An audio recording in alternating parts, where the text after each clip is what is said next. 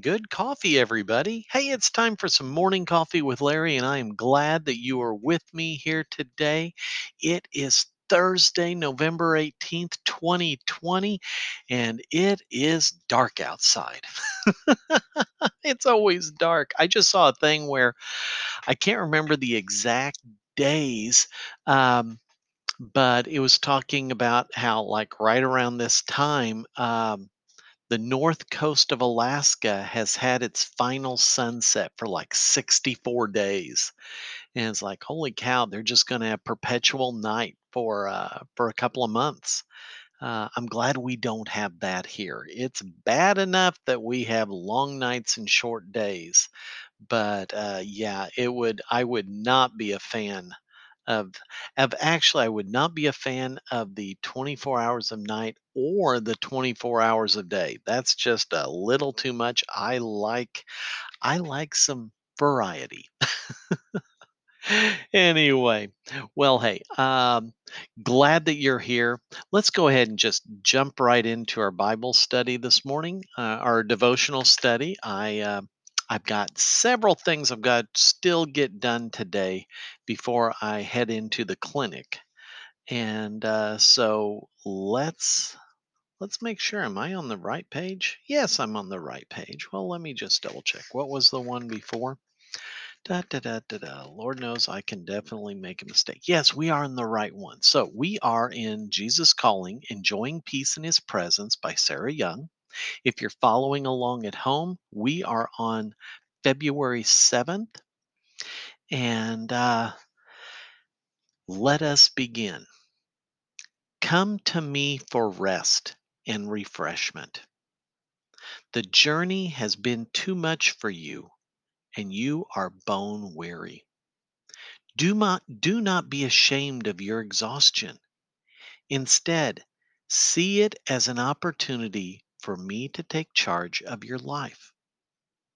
Remember that I can fit everything into a pattern for good, including the things you wish were different. Start with where you are at this moment, at this point in time and space, accepting that this is where I intended you to be. You will get through today one step one moment at a time. Your main responsibility is to remain attentive to me, letting me guide you through the many choices along your pathway. This sounds like an easy assignment, but it is not. Your desire to live in my presence goes against the grain of the world, the flesh, and the devil. Much of your weariness results from your constant battle against these opponents. However, you are on the path of my choosing, so do not give up. Hope in me, for you will again praise me for the help of my presence. Hmm. How many of you feel exhausted? How many of you feel tired? Some of you feel tired at the end of the day. Some of you feel tired when you first wake up in the morning. Life can sometimes be a battle. It definitely can. And some days the battle is light, and some days the battle is harsh, unbearable, exhausting. So it starts off this this uh, devotional starts off, come to me for for rest and refreshment. Rest from the day's battle, rest from the exhaustion, and be refreshed, made fresh again. The journey has been too much for you, and you are bone weary. That's that's a that's a strong, powerful term, bone weary. You don't see it very often. But it really describes when you are exhausted through and through. At times, even when we strive to hold on to the promises of Jesus that his yoke is easy, that he has laid out the path for us to go, Sometimes the journey is too much for us and we get bone weary. But I like this part here. Do not be ashamed of your exhaustion. You know, sometimes it's like why why should I why should I complain? Why should I be tired? Other people are doing have it harder and doing more than us. You know, look at what Jesus did on the cross. There's nothing we can do that can compare to that. But do not be ashamed of your exhaustion. You earned it. You earned it. Instead, though, see it as an opportunity for me to take charge of your life. You know, we can make the struggle a lot worse. We can. I was talking with an individual recently, and this individual is doing everything to try to keep the family together. But unfortunately, at this point in time, there's more force that is pulling it apart. And this individual is what I would term in that frantic state. What can I do if I can just control this? If I can just manage this? If I can just, if I can just, if I can just. You know, this this last sentence I read really fits this.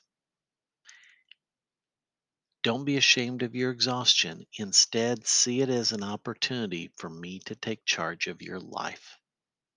Because you know what? Jesus will not run us frantic, will not run us to the extreme.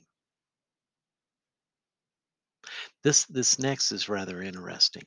Remember that I can fit everything into a pattern for good. You know, we've we've all heard the the verse, whether it's the actual verse or a paraphrase, you know, God works all things for for his good. You know what? He does. And if we let Jesus take charge of our life, he can much more easily make everything fit into a pattern for good. I know, I know, I hear it. How can these bad things that are happening be turned into something for good? Well, I'm not going to pretend to know how it works for each and everything, but I've seen evidence of it. And if anyone can do it, it would be God. Remember that I can fit everything into a pattern for good, including the things you wish were different. The things that to us look like it spoiled something. You know the the parts that uh, we wanted what we thought was the best and it didn't happen. It didn't happen the way we wanted but you know what jesus can fix everything into a pattern for good even and including the things you wish were different. How do you do this? How about this? Start with where you are at this point in time and space, accepting that this is where I intend you to be. I was mentioning about this earlier this week. The idea, the fact, the reality that of all of human existence, God could have placed you. He could have placed you before the flood. He could have placed you after the flood. He could have placed you, you know, as a, a member of the household of Abraham. He could have placed you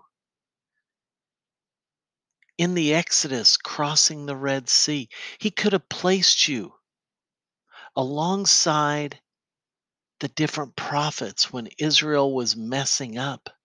He could have placed you in Babylon in captivity. He could have placed you at the manger or at the foot of the cross. But you know what? God didn't. He had the ability to put you anywhere on the scale of time. But He chose to put you right here, here and now. Why? Because God ordained it, and He does not ordain things just because. He has many, many roles for us that could, and He designed us for right here and right now.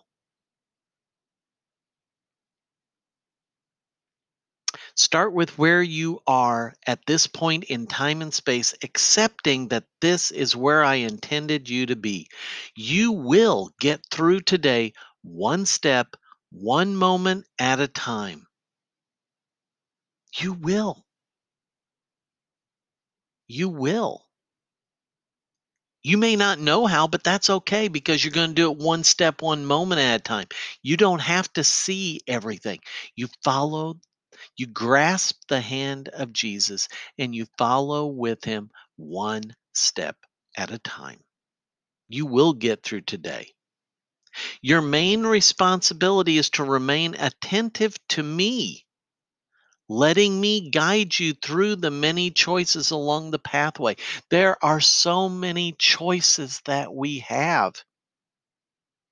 There are. There's so many choices that we have.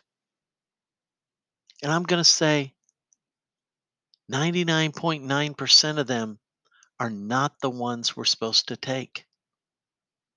We're supposed to take the ones where we are guided by Jesus on his path for us. Every other choice is a distraction. It is. Everything else is a distraction. But he has a path laid out that meanders among his people, that me- meanders around his creation, that meanders around to all these specific opportunities that He has arranged for you. And some we take and some we miss. And why would we miss them? We get distracted. We get distracted. Your main responsibility is to remain attentive to me, letting me guide you through the many choices along your pathway. This sounds like an easy assignment. Well, yeah, just follow the path. I followed paths, I followed trails. I've also gotten lost on paths and trails. It depends on whether I was distracted or not, whether I identified a landmark, whether there was some confusion and I didn't know if I got was on the trail or a logging road. But but um um sorry, just got distracted by somebody. it sounds like an easy assignment, but it's not. Our desire to live, your desire to live in my presence, goes against the grain of the world, the flesh, and the devil. It goes against those things. Those are the things that are a part of this world. That's what all those 99.9% of the distractions in our day are. They're, they're of the world, they're of our flesh, they're of the devil. But we desire to live in the presence of Him. Much of our weariness results from this constant battle against that 99.9%. Much of our weariness, much of your weariness results from your constant battle against these opponents. However, and this is the good news on this, however, you are on the path of my choosing so do not give up. It's his path. It's the the path that he created you to walk and created the path for you. So don't give up. Hope in me, for you will again praise me for the help of my presence. Wow, I love this devotion. Oh my gosh, the passion that I feel from it that is that is uplifting Let's take a look at Roman 8, Romans 8, cha- yeah, chapter 8, verse 28. And we know that those who love God, all things work together for good, for those who are called according to his purpose. Yeah, all things work together for good for those who are called according to his purpose. He has a purpose, he has a plan. Are you fighting the plan or are you accepting the plan? Are you chasing after distractions like all of us do? Or are you focused on him, grasping his hand as he leads you? Yeah. Psalm 42, verse 5. Why are you downcast, O my soul? And why are you in turmoil within me? Hope in God, for I shall again praise him, my salvation and my God. It's easy to be downcast, isn't it? It is it's easy to have this turmoil inside. But do not give up hope. Do not, because you will praise him. You will. If you've been pulled away for whatever reason, you will praise him again. Just reach out, grab his hand.